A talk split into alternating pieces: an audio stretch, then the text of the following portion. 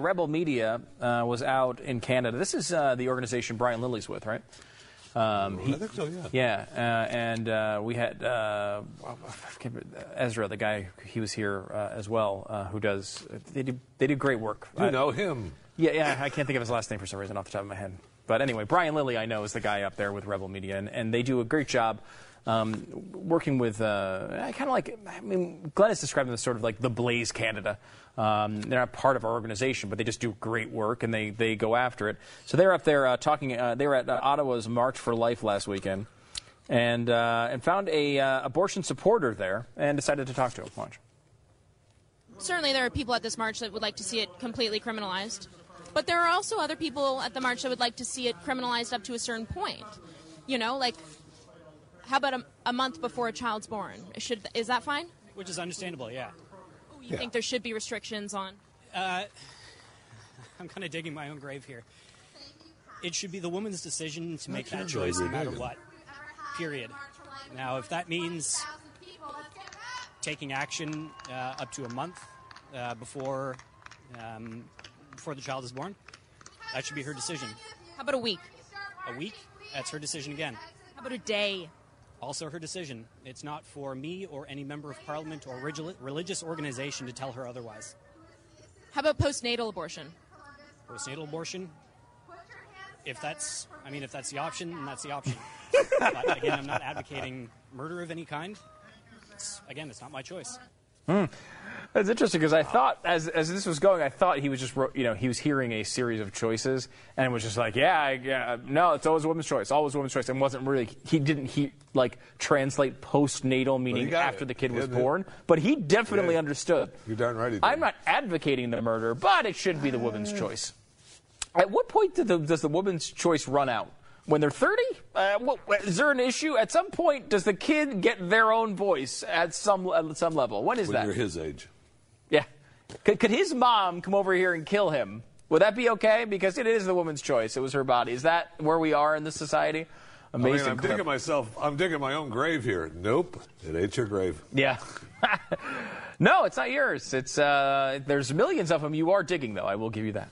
Uh, this is uh, Ezra Levant. Is is, is, is Yes. right? Yeah. Okay. Thank you. Uh, anyway, well, go, it's a great site, and they do great work there. So, um, it's an amazing uh, clip, though. I, it's this beca- has become more of an issue for me in the past uh, few years. I guess maybe, I guess partially it's sort of cliched because I've had kids. I don't know, but it's partially one of those things where I always sort of saw it as an as a somewhat an annoying talk radio topic. It's like, all right, this group says this, this group says this.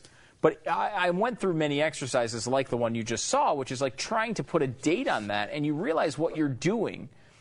Because I was, all, you know, I've been pro-life for a really long time, but it just, as an issue, it just feels like one of those things that you're never going to get the other side to to to change on, and you know, both sides are they're entrenched in their ways, and it's just a, a boring topic. Uh, uh, you know, it's just like one of those Yeah, you things. never win. You never win. That you go round and round in circles. Never, I was describing it like a Ferris wheel. You're on a Ferris wheel. You just keep going around and around and around and around, and you never get anywhere.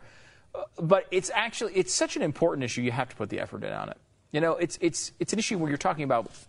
I mean, we put in all the effort to make sure tax rates don't go from 35 to 39.6 percent, and you're talking about millions of dead people millions of people that would be alive are not alive because of this policy. It kind of puts a you know an, an issue of importance on it that you can't back down from this.